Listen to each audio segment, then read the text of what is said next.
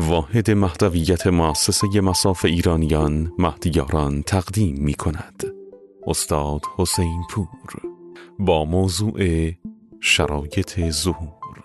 قسمت هفدهم. بسم الله الرحمن الرحیم. السلام علی المهدی الذي وعد الله به الامم. چند قسمت طولانی هم شد که با همدیگه داریم راجع به شرایط ظهور صحبت می‌کنیم. گفتیم چهار شرط داره. یک طرح و برنامه. دو رهبری. سه یاران. چهار آمادگی عمومی.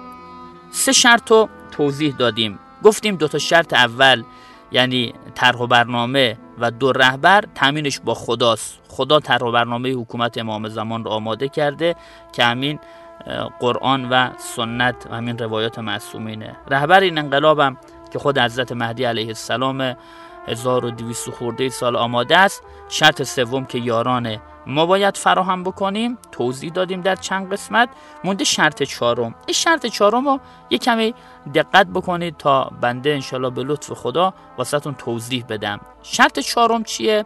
شرط چهارم آمادگی عمومیه. یعنی اگر اون سه تا شرط قبلی فراهم باشه این شرط فراهم نباشه بازم ظهور رخ نمیده. دو تا کلمه است. آمادگی آمادگی عمومی. یه جوری باید توضیح بدیم که با شرط سوم یکی نشه. این یه چیز دیگه است. دقت بکنید. گفتیم آمادگی نگفتیم یاری. یک عده باید امام زمان رو یاری بکنن. یار کیه؟ کسی که سرباز میشه. بار رو به دوشش می‌کشه. بخشی از حکومت رو از وظایف رو میاد انجام میده. به اون میگیم یار. اون که شرط سوم بود. تو شرط چهارم میگیم آمادگی. آمادگی می‌دونید یعنی چی؟ یعنی اگر نمی‌تونی یار امام زمان باشی و بخشی از بار حکومت رو برداری حداقل آماده باشی وقتی امام زمان و یاران اومدن حرفینا رو قبول کنی. توی مثال ساده اگر چرخ حکومت امام زمان رو نمیچرخونی چوب چرخ امام زمان هم نکنی. این یعنی آمادگی.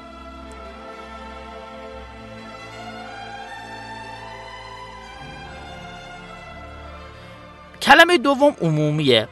منظور ما از عمومی همگانی و صد درصد نیست. نمی‌خوایم بگیم همه مردم دنیا باید آماده بشوند چون می‌دونید هیچ موقع همه مردم دنیا آماده نمی‌شوند. تو هیچ زمان پیغمبر این شکل نگرفته که همه مردم آماده بشن. و همتون می‌دونید وقتی امام زمان میاد ادهی در مقابل امام زمان وا میستن دشمنانی هستن. لذا هیچ موقع همه مردم دنیا آماده نمی‌شوند. اونی که برای ما مهمه عمومه. یعنی یک بخش قابل توجه بستر جامعه اینجوری باشه. مثلا الان میگیم تو ایران ما عموم بانوان ما با حیا هستن. نمیگیم همه اما عموم واقعا عموم بانوان جامعه ایرانی ما با حیا هستن حیا رو درک می‌کنن توجه دارن. عموم همچینه یعنی بستر زمینه اینجوری باشن خیلی ها اینجوری باشن.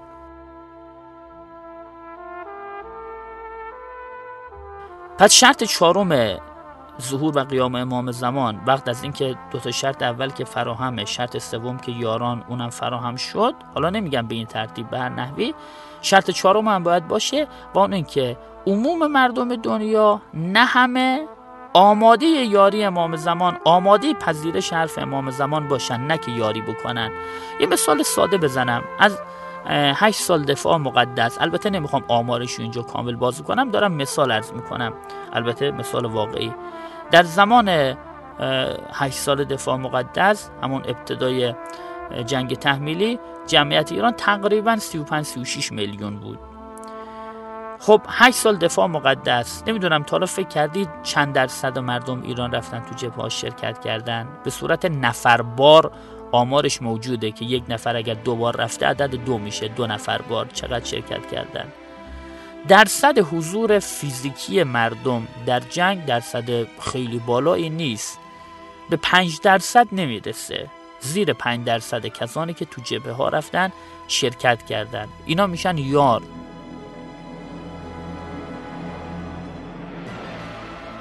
اما عده زیادی دیگه هم تو ایران اینا واقعا موثر بودن. مردم تو ایران اونی هم که تو جنگ شرکت نکردن اما جنگ رو پذیرفته بودن. آماده جنگ بودن حداقل چوب چرخ نظام نمی‌کردن. فهمیده بودن ایام جنگه. اگر نمیرم تو جبهه می‌تونم یه کمک هایی بکنم. یا حداقل توقعم از مسئولین توقع معقولی باشه. بدونم همه چیز مهیا نیست. چرا؟ چون ایام جنگه. خلاصه اینکه جنگ رو پذیرفته بودن. آماده جنگ بودن. شرط چهارم آمادگی عمومی یا پذیرش عمومیه. بازم نه همه مردم ایران ها همون زمان تو ایران کسانی داشتیم از پشت خنجر می‌زدن. ولو عده اندکی.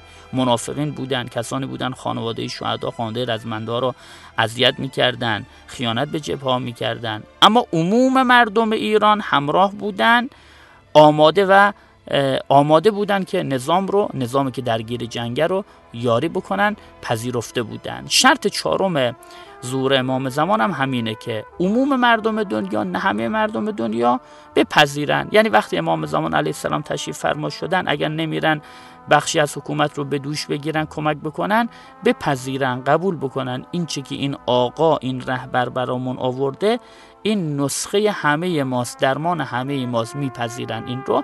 این هم شرط چهارمه. انشالله شرط سوم و شرط چهارم که ماها باید فراهم بکنیم. هرچه زودتر فراهم بشه در کنار شرط اول و دوم که مهیاست بلکه امام زمانمون زودتر ظهور بکنن. خدایا همه ما نسل ما رو جز زمین سازان و ظهور امام زمان قرار بده. و السلام علیکم و رحمت الله.